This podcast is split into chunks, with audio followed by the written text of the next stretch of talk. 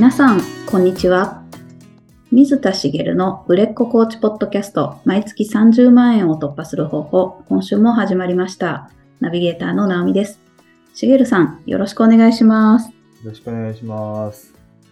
ちょうど年末で仕事を辞めたクライアントさんがいらっしゃったんですけど、まあ仕事を辞めて、まあ起業をね、えーすることになったんですけど、まあ辞める前って、やっぱりすごい悩まれてたんですね。おー、はい。で、こう辞める前、直前も結構なんか、あの、決まってもう辞めることが確定したんですけど、なんかこう、うなぜか浮かない表情をされてるえー。感じだったんですけど、辞めた後、1月になってお話をしたら、ものすごくスッキリした顔をされてて、なんか、あの、あ何を悩んでたんだろうみたいな。もちろんその悩みはあるんですけど、そういう感じがあったんですよ。うん。で、もう思い起こしてみれば、まあ私も経験してますし、なんか悩んだ上で会社を辞めて起業する人って、やっぱなんか直前って意外と、なんか、まあやっぱり辞めた後の不安があるじゃないですか。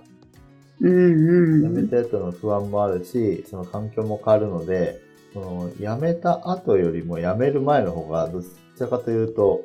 なんか気苦労が絶えないというか、は 不思議なもので、あうの、ん。ね、辞める前はまだ収入がある段階で、辞めてからね、これから自分で稼いでいかなきゃいけないっていう状況になるんですけど、なぜか辞める前の方が悩んでる人が多い印象が、こう受けるというか、えー。で、辞めてしまうと、なんかこう、もっと早く辞めればよかったのになーって思ってる人が多い気がする。ああ、それわかる気がしますね。そっかそっか。そう不思議な、あの、経験を何度もしてるなと思って、その方もまあそうだったんですけど、で、ちょっと今日、あの、本題でお話ししたいのは、これに関連することでもあるんですけど、うんまあ、辞める前に、じゃあ何で悩むかっていう話なんですけど、まあ、代表的なことで言えば、やっぱり起業するときの悩みで一番大きいのって、本当に収入を得られるのかとか、安定的に収入を得ていけるのかっていう点だと思うんですよね。うんうん。で、これは当然、その、なんというか、本題の悩みというか、うん。ね、そこが、なんていうのかな、主眼というかね、起業をして自分で稼いでいきたいんだから、それができるかどうかで悩むみたいなことになるわけですけど、うん辞めることを決断する前後で、急浮上してくる悩みっていうのがあるんですよ。ええはい。これが二つあるような気がするんですけど、一つは、こう、辞めるって言ったら、こう、周りに何か言われないだろうかとか、すんなり辞めさせてもらえるだろうかみたいな。だから、はいなんて言って辞めるって言おうかみたいなことですよね。ああ、はい。で、もう一つは、辞めることで周りに迷惑がかからないかってことなんですよ。うーん。自分が辞めちゃはいったら、自分がやってきた仕事、あの人にめちゃめちゃ負担がいくんじゃないかとか、うん。そういうことが気になり出したりするわけですよね。はい。で、これってどちらも、まあ会社を辞めることが現実に見えてきて、まあどうやって辞めたらいいんだろうってこう考え始める中で、こう、今までももちろんそういうのは少し頭の片隅にあったと思いますけど、こう、現実味を帯びてくると、それが急に膨らむ悩みになるわけです。なので、まあ今日はその辺の話をしようかなと思います。おはいーはい。えっ、と、まあ、一つずつお話をしていくと、まあ、辞めるなんて言って、なんか言われないだろうかみたいな、うんいうような話ですよね。うんで、すんなり辞めさせてもらえるんだろうかみたいなところですけど、まあ、これに関して言うと、もうい辞めるって言ったら、まあ、人によりますけどね。人によるし、うん環境にもよりますけど、まあ、大抵遺留されるわけですよ。一旦は。はい。うん。考え直さないかって言われたりしますよね。はい。でそれは当然、会社としては、まあ、当然雇用してるってことは、あの、今現在の実績はともかくとして、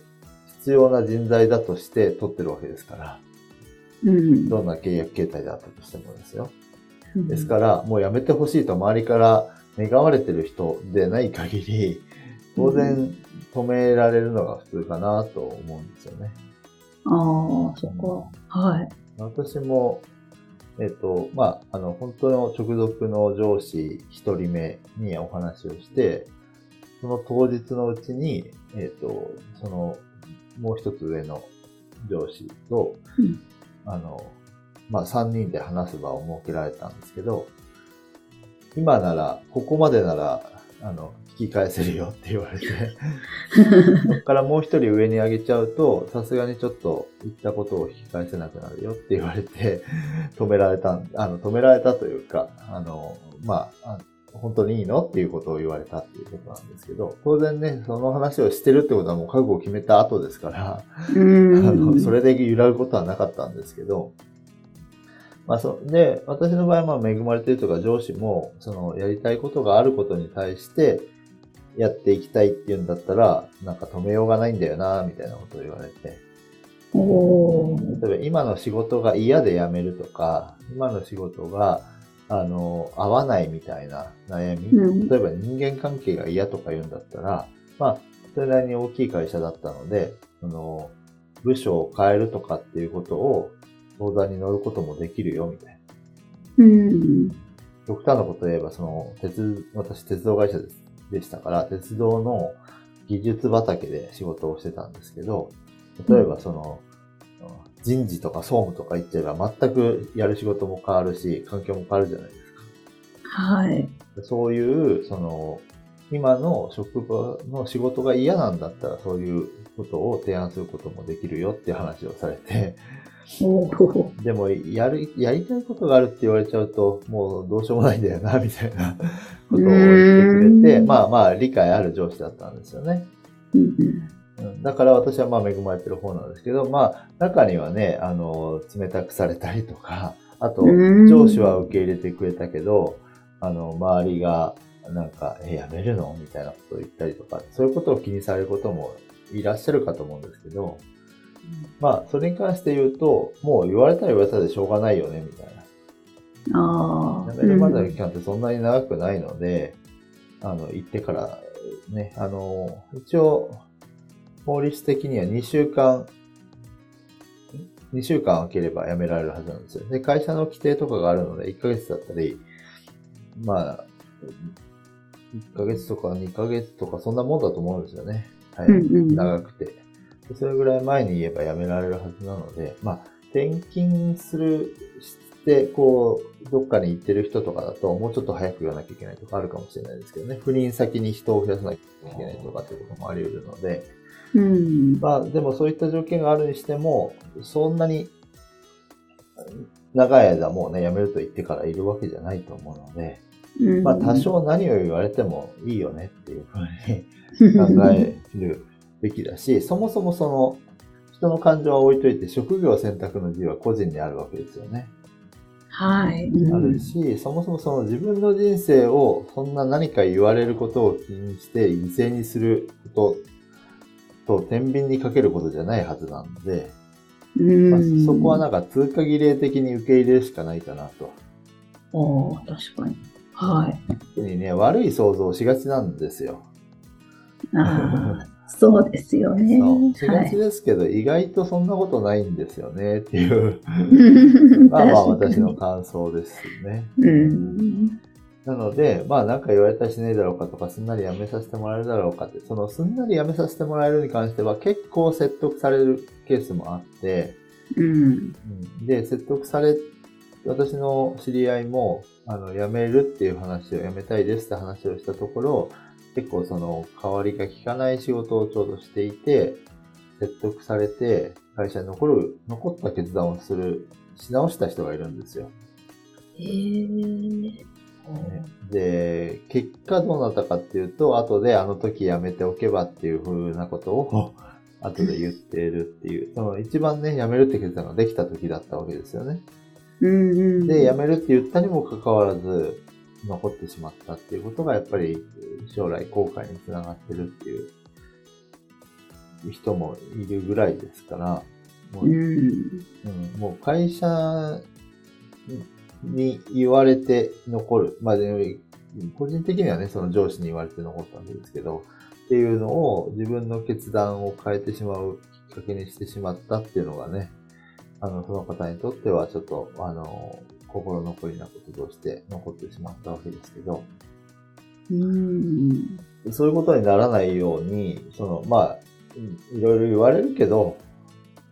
もうやめるんだっていうことを確実に決めてから話すっていうことですよね。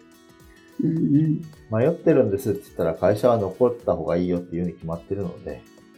はい。うんまあこんな話するのもどうかと思いますけど、私もある程度の、その、部下がいるポジションだったので、私はもう、あの、近い、そんなに遠くない将来辞めるつもりでいたにもかかわらず、うん。辞める部下に対して本当に大丈夫って声掛けしてたので、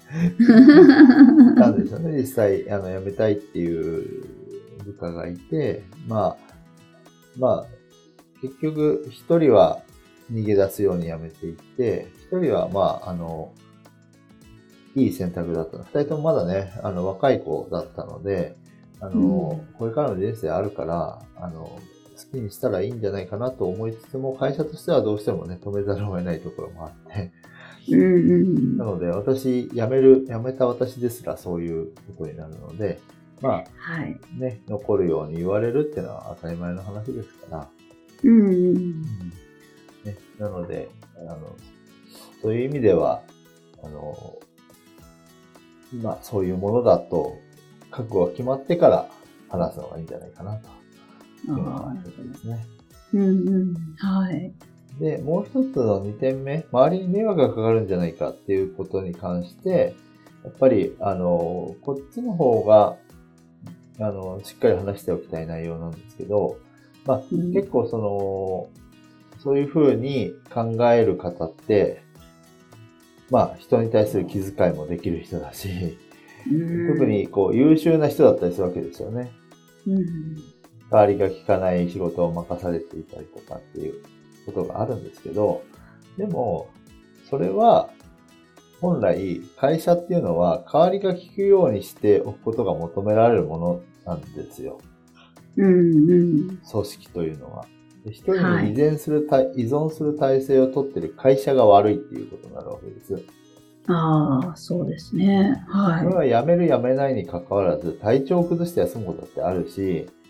い。うん。それこそ入院とかして長期離脱をせざるを得なくなることもあるじゃないですか。はい。私も会社員時代に、このポジションは、あの、なんていうの、重鎮の、その、なんて、い生きる知恵袋みたいな方がいらっしゃった時に、その方が癌で抜けられたんですよ。あはい。で、その間のフォローを全員でしなきゃいけないっていうことをしたんですけど、意外とできたねっていうことになったわけです。うんうん。その方がその部署から抜けると困るからっていうことで、その方は20年以上同じ部署にずっといたんです。おお。だけど、その病気で休まれたことをきっかけに移動することができるようになった。あらー、すごい。意外と、まあなんとかなるねって上司が言ってて笑っちゃったんですけど、あの、あんまり頼りになる上司じゃなかったんですけどね、その時の上司は。うんうん。ように、その、長期離脱をすることもあるし、それこそ今で言えば育休で1年2年離れることも当然ありますよね。うん。そうなったら、その、その人がいなくなったら困るっていう、まあ困ることはあるんですけど、その時に困っても会社側が何とかするっていうのが、あの、やらなきゃいけないことであって、その体制を築くというのは会社側の責任なわけです。で、はいさっきも言ったように職業選択の自由は個人にあって、辞める辞めないもお個人の自由なわけですよね。うんうん。なので、代わりが効かないと思うのであれば、代わりが効くように会社側に求めることだってできるわけなんです。おお。はい。で、えまあ今言ったみたいに、意外と自分がいなくても、会社はなんだかんだ回っていきますので、うんうん。その途中でね、多少周りで苦労する人とかもいることはあるとは思いますけど、うん。それはもう、会社側が何とかしなきゃいけない問題なので、うん。後から、あ、なんだ自分がいなくても大丈夫だったんだってある意味がっかりすることも、あの、あるわけですけど、はい。うんあの、でも、その、会社側が、まあ、あの、しっかりしなきゃいけないことなんですよっていうのがうん。一つですよね。うん。で、えっと、まあ、さっきも言った通りなんですけど、ここで大切なのは、その会社には代わりはいるけど、自分の人生に代わりいないってことなんですよ。おー。はい。うん。だから会社を辞める決心をしたんだったら、もう会社は代わりはいるから、もう、うん自分の人生を全うしようっていう方に、ちゃんとこう意識を向けておいて、何を言われてもブレない心を持っておくっていうのが大事かな。ああ。そっか。このやっぱりね、説得されて会社に残ったあの知り合いは、後で後悔してた。いや、自分の人生をある意味犠牲にしてしまったっていうふうに捉えてるってことですよね。ああ、本当ですね。はい。うん。それ、そん、取り返しがつかないことなわけです、ある意味。うん。取り返しつかないですよ。今まで散々悩んできて辞めるって決心したのに、うん。うん。今更、今更説得されたぐらいで残るんですかっていう話なんですよね。まあ、そうですね。はい。いうことないよでもやっぱり心優しかったり気遣いできる人ほどそうなりがちというかね、いろいろ気にしがちなので、うん。だから何が大事かっていうと、その今一つ言ったように自分の代わりはいないっていうことも大事なんですけど、それだけまあ優しくて気遣いができるんですから、できる限り迷惑をかけないように、あの、会社を辞めるっていうことが大事ってことですよね。ああ、なるほど。あそうですよそうね。そう。迷惑がかからないかって思うんだったら、その、引き継ぎとかね、その自分の代わりについても、上司とか信頼できる同僚に相談しながら、しっかりやるやるような方法を考えればいいわけですよね。うん。辞めるにあたって、まあ迷惑って捉えるのは人なので、100%迷惑がかからないようにするってことはできないんですけど、はい。極力それを少なくするっていうのはできますよね。うん。確かに。誰かが移動したりしたら、あの、その負担を誰かがするっていうのはもう会社が指示したことで起こるじゃないですか。それと同じですよね。辞めるって言ったら、その代わりの人が用意されるのか、あるいは、あの、人が一人減るっていうことなのかは会社の判断で、うん。で、その判断する時間をちゃんと会社側に持たせてあげるっていうのは大事ですよね。うん。私の場合は辞める、えっ、と、話をしたのは約2ヶ月前かな。うん。で、えっ、と、具体的な話をすると、休有給の消化もあったので、はいそ。の期間を考えると、えっ、と、1ヶ月、1ヶ月と、1ヶ月半ぐらいかな。前に話をしたんですけど、うん。まあ話をした結果、あまあその間に引き継ぎもおいろいろして、上司にも話すこと話して、自分だけが持ってるようなものもあったんですけど、そういったものもきちんと細かく、まあ、配慮をして、で、自分で思いつく限りではありますけどね、うん。やったので、まあ、あの、うまく、まあ、引き継げたかなというか、それほど迷惑をかけずに切れたんじゃないかなと思ってるんですけど、なので、その、迷惑かけるんじゃないかと思うんだったら、特にそこを意識してやってあげれば、そう思う人はそういうことは得意なはずなので、うん。確かに。で、それを、こう、なんていうのかな。自分で抱え込まずに、それこそ、あの、辞めるって言った上司にしっかり相談するとか、う。そういうんことをして、まあ、立つ鳥、後を濁さずっていう姿勢うん。で、えあの、そこを頑張ってあげればいいんじゃないかなって思うんですね。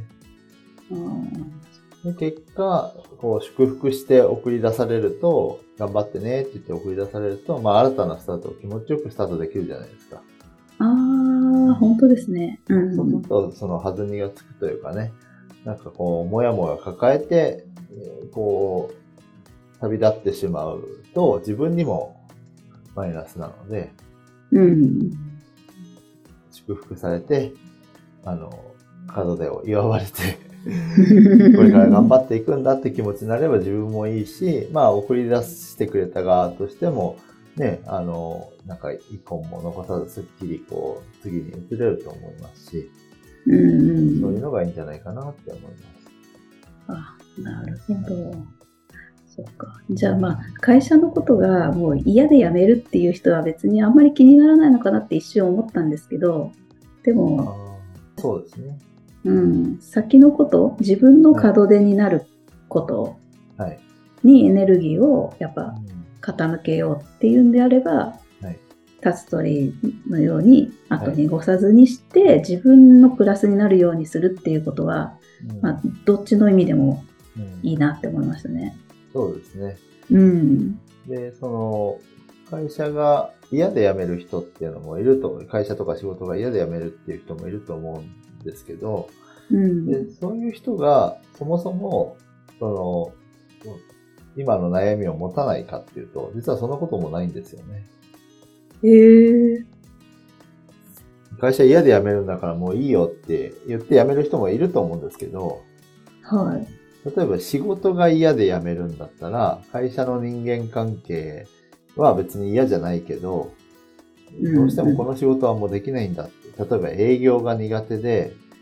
もう営業職しか、営業職で採用されてて、他に動くこともできない。だけど、会社の人は嫌いじゃないみたいだったら、仕事が嫌で辞めるけど、別に、いや、あの、やっぱり自分がいなくなることで迷惑かけたくないなってやっぱ思うじゃないですか。ああ、うん。っていうこともあるし、人間関係で、あの、もう嫌だなって言って辞める人も中にはいると思うんですけど、うん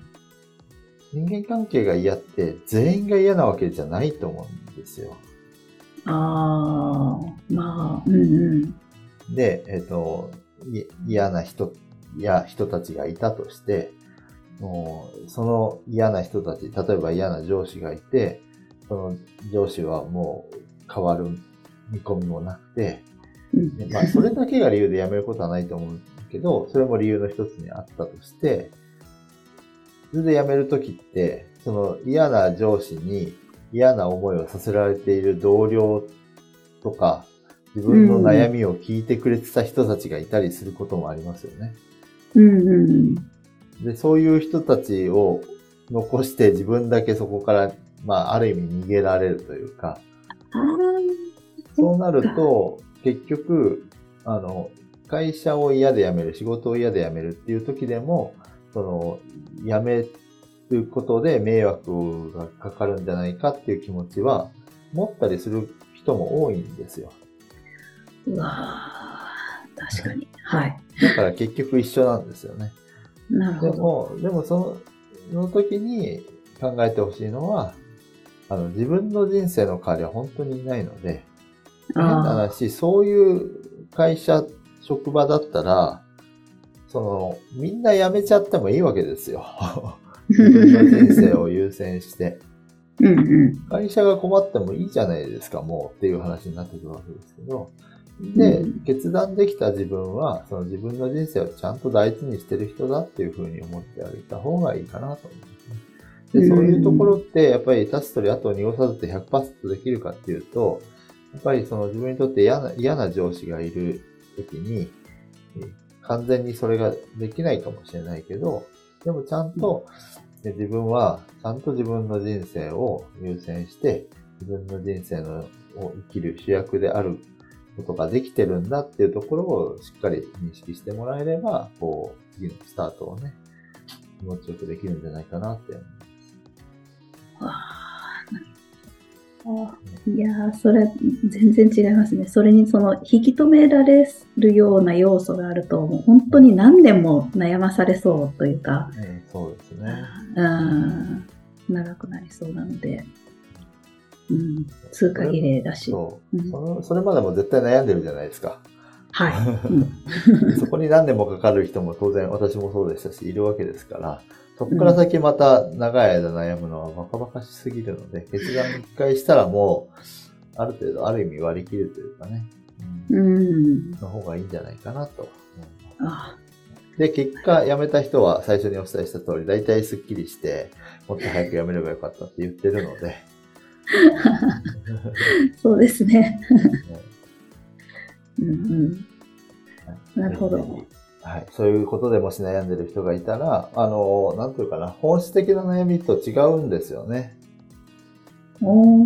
起業する悩みのその収入がどうのこうのっていうのはある意味本質に近い悩みじゃないですか。うん本業、今後本業になるものの悩みですけど、うん。うん。こう、辞めることの悩みって一時的に生まれてくるものに過ぎないので、ここはね、あの、なんていうか、もう割り切って覚悟を決めて乗り越えるぐらいのつもりでも、あの、辞めることにちょっと抵抗がある人とかはね、あのうんそれぐらいの気持ちで臨んだ方がいいんじゃないかなと思います。なるほど。はいわかりました。ありがとうございますあ。りがとうございます。それでは最後にお知らせです。売れっ子コーチポッドキャスト毎月30万円を突破する方法では皆様からのご質問を募集しております。コーチとして独立したい、もっとクライアントさんを集めたい、そんなお悩みなどありましたらしげるさんにお答えいただきますので、どしどしご質問ください。ポッドキャストの詳細ボタンを押しますと質問フォームが出てきますので、そちらからご質問をいただければと思います。それでは今週はここまでとなります。また来週お会いしましょう。しげるさん、ありがとうございました。ありがとうございました。